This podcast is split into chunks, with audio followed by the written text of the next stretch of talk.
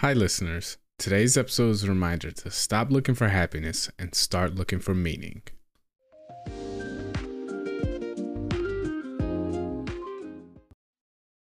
Families have a lot going on. Let OLLY help manage the mental load with new cognitive help supplements for everyone four and up, like delicious Lolly Focus Pops or Lolly Mellow Pops for kids. And for parents, try three new Brainy Chews to help you focus, chill out, or get energized.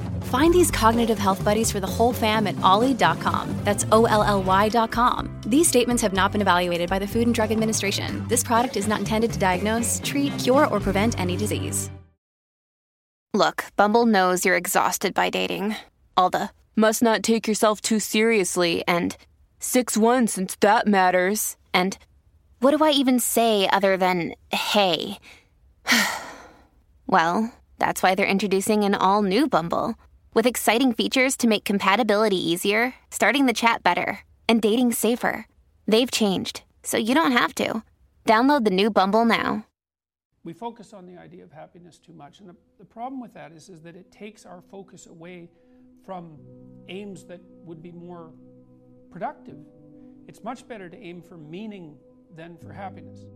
Best bet is truth, but that doesn't necessarily mean that's always going to do the trick, right? I mean, sometimes you go fight a dragon and it eats you, and if the if you being eaten wasn't a real possibility, it wouldn't be a real fight.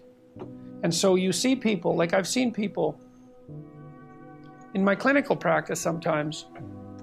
I had one client in particular who was undergoing a particularly vicious divorce with someone who was really seriously inclined to take him out and would do pretty much everything at her disposal to do so. And I strategized with him for about three years. And we did everything, like, and hyper carefully. He was a very conscientious and diligent person, and he put into practice everything that we discussed and strategized. And he still pretty much, he got backed into a corner so hard that I didn't know how to help him anymore. So I would say, however, that he, like, he was a very truthful person throughout that. And one thing he did do was, part of it was a custody battle. And he did manage, despite his decline, in consequence of being repeatedly cornered, I would say, he did manage to establish what I think was a lasting relationship with his kids. So he might have got enough out of what he did to justify it, even though the whole landscape was pretty awful.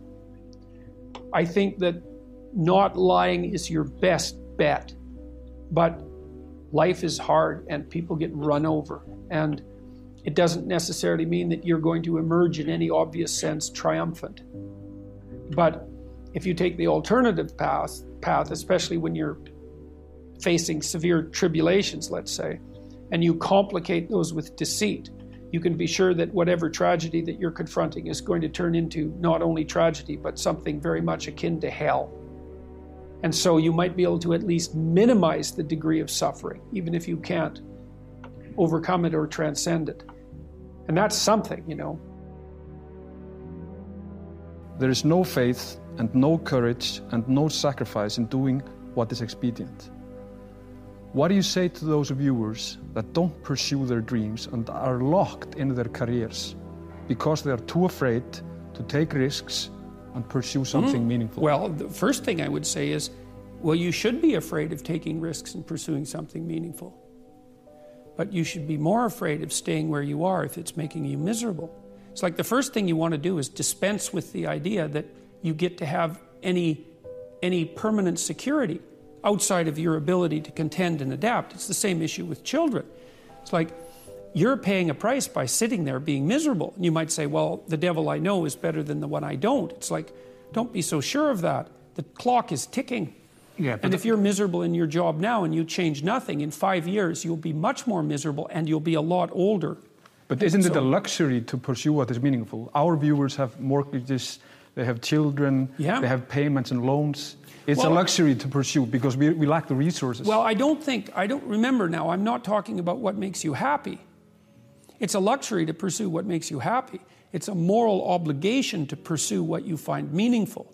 And that doesn't mean it's easy, it might require sacrifice. If you need to change your job too, let's say you have a family and, and, and, and children and, and a mortgage, you have responsibilities. You've already picked up those responsibilities. You don't just get to walk away scot free and say, Well, I don't like my job, I quit. That's no strategy. But what you might have to do is you think, Well, this job is killing my soul. All right, so what do I have to do about that? Well, I have to look for another job. Well, no one wants to hire me. It's like, okay, maybe you need to educate yourself more. Maybe you need to update your, your curriculum vitae, your resume. Maybe you need to overcome your fear of being interviewed. Maybe you need to sharpen your social skills. Like, you, you have to think about these things strategically. If you're going to switch careers, you have to do it like an intelligent, responsible person. That might take you a couple of years of, of, of effort to do properly. I've dealt with hundreds of people in my clinical and consulting practice, and we set a goal, we develop a vision, and work towards it, and it, it, things inevitably get better for people. So it's not a luxury, it's, it's difficult. It's a moral responsibility, and it isn't happiness. It's, it's not, the pursuit isn't for happiness. It's a moral responsibility mm. to pursue what is meaningful. Absolutely. Yeah. The more radical the necessary change, the more pain that accompanies it. Like the more opportunity as well. But, and a lot of what we learn, we learn painfully. And so it's not surprising that people shrink away from learning. We learn in pain and anxiety very frequently. Everyone knows that. Like the things that really that you really learned in life, it's like it was no joy, man. Like it took you out. And so the fact that people flee from that is hardly surprising. But it doesn't help. That's the thing. It just stores up the catastrophe for later. And so the better the better idea is to eat a little poison every day so that you don't have to overdose in a month. It's something like that. And it is the case that I think because you don't you aren't forced to, first of all you don't learn unless you're forced to learn. I know there's alternatives to that. There's the voluntary search for knowledge and, and that's a fine thing and that is an antidote to this. But apart from that speaking more practically you tend not to learn unless you're forced to learn and it's and what you tend to learn by force are difficult lessons. And so people are very prone to not to not seek that out it's not surprising. But it's because they don't understand the consequences very well. You know, you, you, it's because maybe it's because they're convinced that there's some way of forestalling the necessary learning.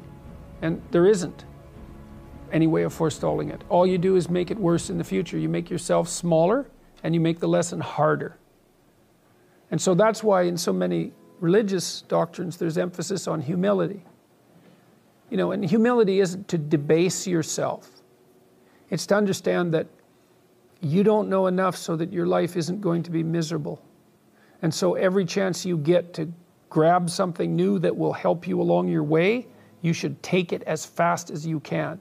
But you have to have a very tragic I would say, view of reality, and also a harsh one, because it's not just tragedy, it's also malevolence. You have to understand that those are waiting for you. And that makes you desperate enough to learn. And that might be make you desperate enough to fall out of your ideology. But that's, that's a hard way of looking at the world. It beats living through it, though continual circling in some sense of who you could be. You might notice, for example, that there are themes in your life. You know, when you go back across your experiences, you see you kind of have your typical experience that sort of repeats itself. And there might be variation on it, like a musical theme, but it's, it's like you're, you're circling yourself and getting closer to yourself as you move across time. That's the circumambulation. Now, you remember that for a sec because we'll go back to it. Okay, so imagine that something glimmers before you. It's an, an interest that's dawning, and you decide, well, first of all, you're paralyzed. You think, well, how do I know if I should pursue that? It's probably a stupid idea. And the proper response to that is, you're right, it probably is a stupid idea because almost all, all ideas are stupid. And so the, the probability that as you move forward on your adventure that you're going to get it right the first time is zero. It's just not going to happen. And so then you might think, well, maybe I'll just wait around until I get the right idea, and which people do, right? So they're like 40 year old, 13 year olds, which is not a good idea. And so they wait around until it's waiting for Godot, until they finally got it right. But the problem is you're too stupid to know when you've got it right. So waiting around isn't going to help Because even if it, the perfect opportunity manifested itself to you in your incomplete form, the probability that you would recognize it as the perfect opportunity is zero. You might even think it's the worst possible idea that you've ever heard of anywhere. Highly likely. Highly likely. So, so you have, there's, Nietzsche, Nietzsche called that a will, will to stupidity, which I really liked. So, because he thought of stupidity as being it, you know, it's, it's, you have to take it into account fundamentally and work with it. And so, and so you can take these tentative steps on your pathway to destiny and you can assume that you're going to do it badly. And that's really useful because you don't have to beat yourself up. It's pretty easy to do it badly. But the thing is, it's way better to do it badly than not to do it at all. So you, you start your path and you think that you're heading, you know, towards your star. And so you go in that direction. And then, because you're here, the world looks a particular way, but then when you move here, the world looks different and you're different as a consequence of having made that voyage. And so what that means is that now that thing that glimmers in front of you is going to have shifted its location because you weren't very good at specifying it to begin with. And now that you're a little sharper and more focused than you were, it's, it's going to reveal itself with more accuracy to you. And so then you have to take a, you know, it's almost like a 180 degree reversal. But it isn't because, you know, you've, I mean, you've gone this far, and that's a long ways to get that far. But that's a lot farther than you would be if you just stayed where you were waiting. And so it doesn't matter that you overshoot continually. Because as you overshoot, even if you don't learn what you should have done, you're going to continually learn what you shouldn't keep doing. And if you learn enough about what you shouldn't keep doing, then that's tantamount at some point to learning at the same time what you should be doing. So it's okay. So it's like this. Now, what's cool about it, though, I think, is that as you progress, the degree of overshooting starts to decline, right? And that we know that there's nothing hypothetical about that. As you learn a new skill, like even to play play a song on the piano, for example, you overshoot madly. You're making all sorts of mistakes to begin with, and then the mistakes they they disappear. So, anyways, the fact that you're full of faults doesn't mean you have to stop. And thank God for that. That's a really useful thing. And the fact that you're full of faults doesn't mean that you can't learn. And so you can posit an ideal and you're going to be wrong about it, but it doesn't matter because what you're right about is positing the ideal, moving towards it. If the actual ideal isn't conceptualized perfectly, well, first, surprise, surprise, because like, what are you going to do that's perfect? So it doesn't matter that it's imperf imperfect. It just matters that you do it and that you move forward. So that's really, that's really positive news as far as I'm concerned, because you can actually do that, right? You can do it badly. Anyone can do that. So that's, that's useful. We're built for struggle, us human beings. You're not after um, the bubbles of bliss that Dostoevsky described in, in Notes from Underground. We're built to contend with the world. We're built to contend with reality. You want a challenge. And the best way that you can take on a challenge, because a challenge fortifies you. So you don't want to be secure, you want to be strong. And you get strong by taking on optimal challenges.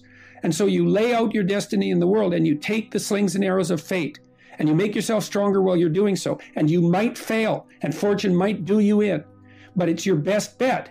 And, you know, people have also, people that have extracted unbelievable successes out of catastrophic failures. And so, and I'm not saying that in a naive way. I know perfectly well what happens to people. You know, you're doing fine in life and then you get cancer. And then six months later, you're dead. And all the heroism in the world isn't going to save you at that point. But that's not the point. That's not the point. Life is bounded by mortality. But that doesn't mean that you don't get out there and contend and you develop by contending and you minimize the net amount of suffering in the world. And that's something, man. That's something to do. Helps to read a lot. It really helps to write. So if you want to make yourself articulate, which is a very good idea, then not only should you read, but you should write down what you think. And if you can do that a little bit every day, 15 minutes, maybe you could steal 15 minutes and do it every day. But if you do that for 10 years, you really straighten out your thinking. If you're going to speak effectively, you have to know way more than you're talking about you know? So if you this is often difficult for beginning lecturers at university because they'll do a lecture on a topic but they only know as much as they're saying in the lecture. And they get kind of stuck to their notes because of it. But you want to know 10 times as much as you are saying in the lecture and then you can specify a stepping path through it and elaborate with the other things that you know. But to do that you have to do a lot of reading but you also have to do a lot of reading because that's where the synthesize that's where the synthesizing comes. So that's on the input side. And then on the output side well there's some tricks techniques let's say is like if you're speaking in front of a group you are not delivering a talk to a group. That's not what you're doing. The talk isn't a packaged thing that you present to a group. There isn't a group. There's a bunch of individuals and you talk to them so when I talk to a group, I always talk to people one at a time. And that makes it easier too because you know how to talk to a person. It's like, can you talk to a thousand people? Well, probably not because it's too intimidating. But there isn't a thousand people there. There's a thousand individuals. And so you just look at an individual and you say something, and you can tell if they're engaged. They look confused, or they look interested, or they look angry, or they look bored, or maybe they're asleep, in which case you look at someone else and they, they give you feedback about how you're doing. And so, one thing is to, to have something to say, yeah, but the next thing is pay attention to who you're talking to. Because unless you're very badly socialized, and that seems unlikely in your case because you know you present yourself at least moderately well, you know, and well, I mean I don't know you very well, but on first but on first sight, you know you're you're doing fine. So the probability that if you pay attention to the individuals that you're talking to, that your natural wealth of, of social skill will manifest itself is extremely high. And so you don't deliver a talk to an audience. That's a really bad way of thinking about it. You're actually engaged in a conversation with an audience. Even if they're not talking, they're nodding and shifting position and, you know, looking like this or and you can you can pull all that in and and and use it to govern the level at which you're addressing the entire audience. So, the last thing I would say is well, having the aim to be a good communicator is a good start. And you think, well, I could buttress that to some degree. Well, there isn't anything that you can possibly, this is the whole point of a liberal education. There isn't anything that you can possibly do that makes you more competent in everything you do than to learn how to communicate. I don't care if you're going to be a carpenter. I mean, being a carpenter, by the way, is very difficult, especially if you're a good carpenter. But if you're good at communicating as a carpenter, you're like 10 times better as a carpenter. So, the, and this is something that the liberal arts colleges, I think, have, I don't know if they've forgotten it, but they don't do a very good job of marketing. It's like, well, what's the use of a bachelor's degree, a Bachelor of Arts? It's like, well, you can think, you can write, you can speak, you've read something. It's like the economic value of that is incalculable.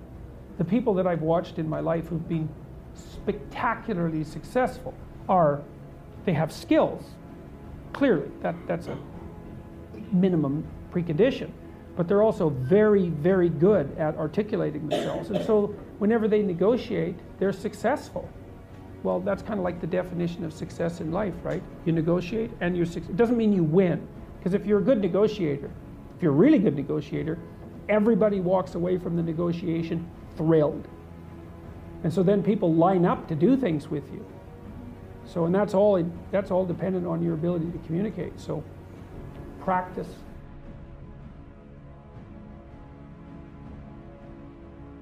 There's a great hunger for information that is practical and useful and that helps people find meaning in their lives and orient themselves. There's a great hunger for that. And most of my lectures were derived from solid psychology, some of it experimental, some of it biological, some of it from, from, from the domains of neuroscience, a lot of it from great clinicians. It's not surprising that people find it helpful because, yeah.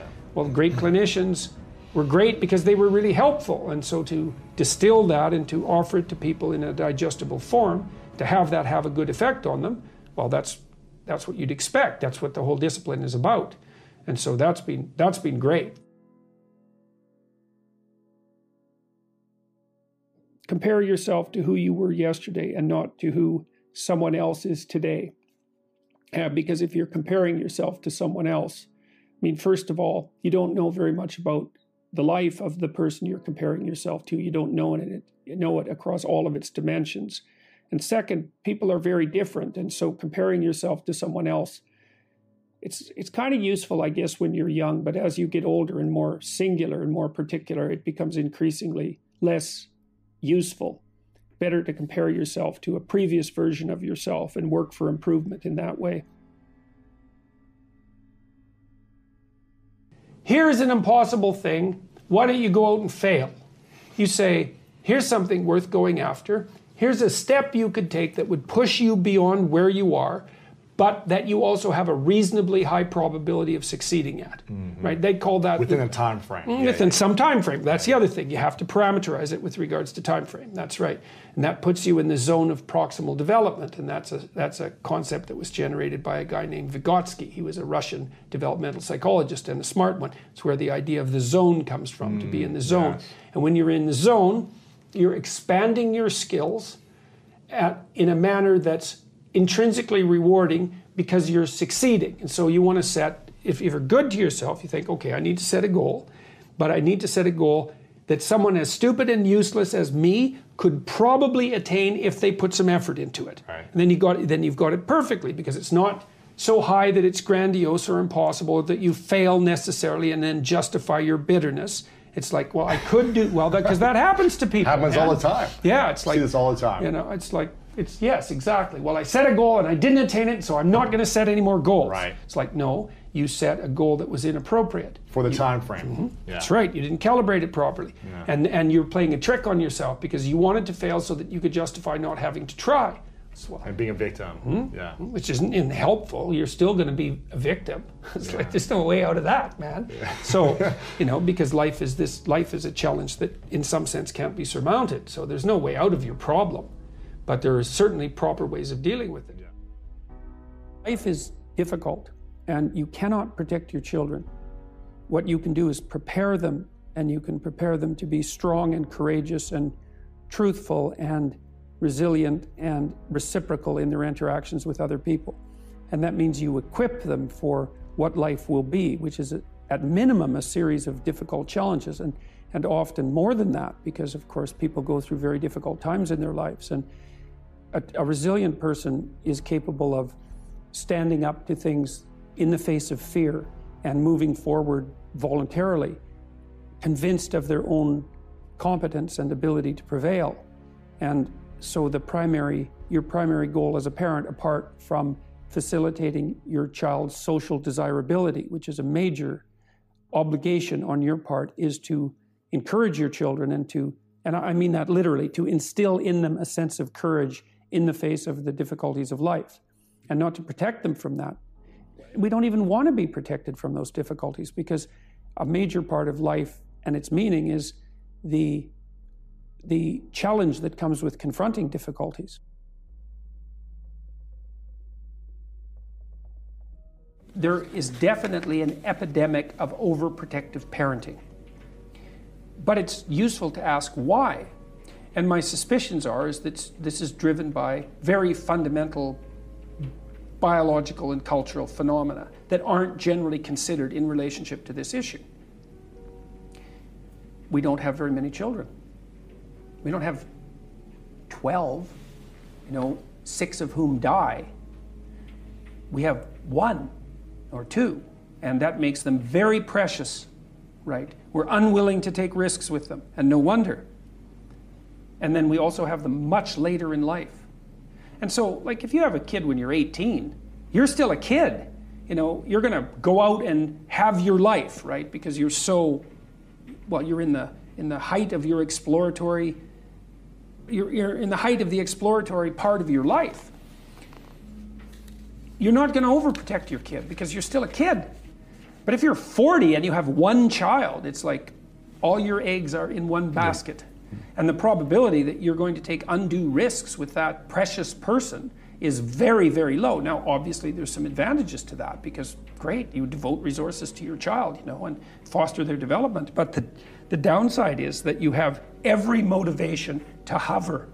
And maybe you're also extraordinarily desperate as a mother to maintain that bond with your child because you've struggled so long to achieve it. It's highly, highly valuable. You can't take a risk. Well, so these so we might say, well, perhaps overprotective parenting is a secondary and unintended consequence of the birth control pill and the fact that people now have children later in life. Could easily be.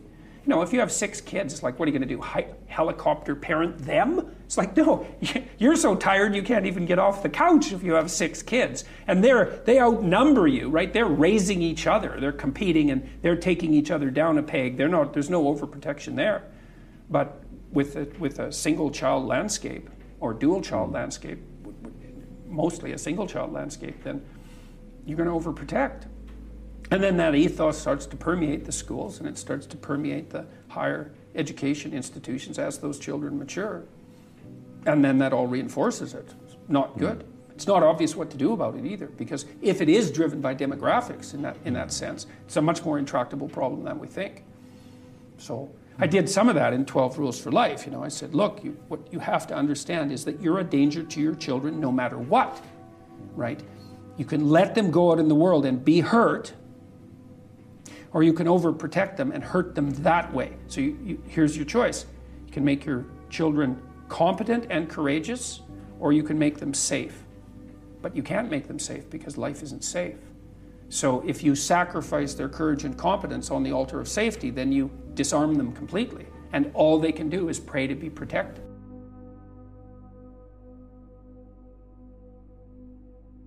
Do you have to move from point A to B in life? But point A is often a very difficult place to be because we're fragile and bounded and mortal and limited, and because we know that.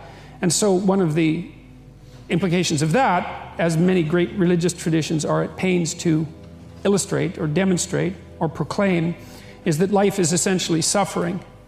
And I believe that to be a fundamental truth. But but perhaps not the most fundamental truth, because I think the most fundamental truth is that despite the fact that life is suffering, people can transcend that. And partly the way they transcend that is by pursuing things of value. And so that if there is no value proposition at hand, then you have no meaning to justify the difficult conditions of your life. And that's brutally difficult for people. You know, Nietzsche said, um, He who has a why can bear any how. And you see, and, and I've certainly seen this as a clinical practitioner, that people who have no purpose in their life are embittered by the difficulties of their life. And they become first bitter and then resentful and then revengeful and then cruel. And there's plenty of places to go past cruel. That's just where you start if you're really on a downhill path. That you have a certain delightful, wonderful, positive freedom as a child, and then that's given up as you approach adulthood. But the truth of the matter is, is that you have a lot of potential as a child, but none of that is capable of manifesting itself as freedom before you become disciplined. And discipline is a matter of the imposition of order, and the order is necessary, especially for people who are hopeless and nihilistic. And lots of people are hopeless and nihilistic, way more people than you think. And part of that is because no one's ever really encouraged them. And so the book is in part a matter of encouragement. It's like, lay yourself, lay a disciplinary structure on yourself, get the chaos in, in, in check, and then you can move towards a state that's freer because it's discipline first. Like, look, if you're going to become a concert pianist, there's going to be several thousand hours of extraordinarily disciplined practice. That's the imposition of order on your potential, let's say.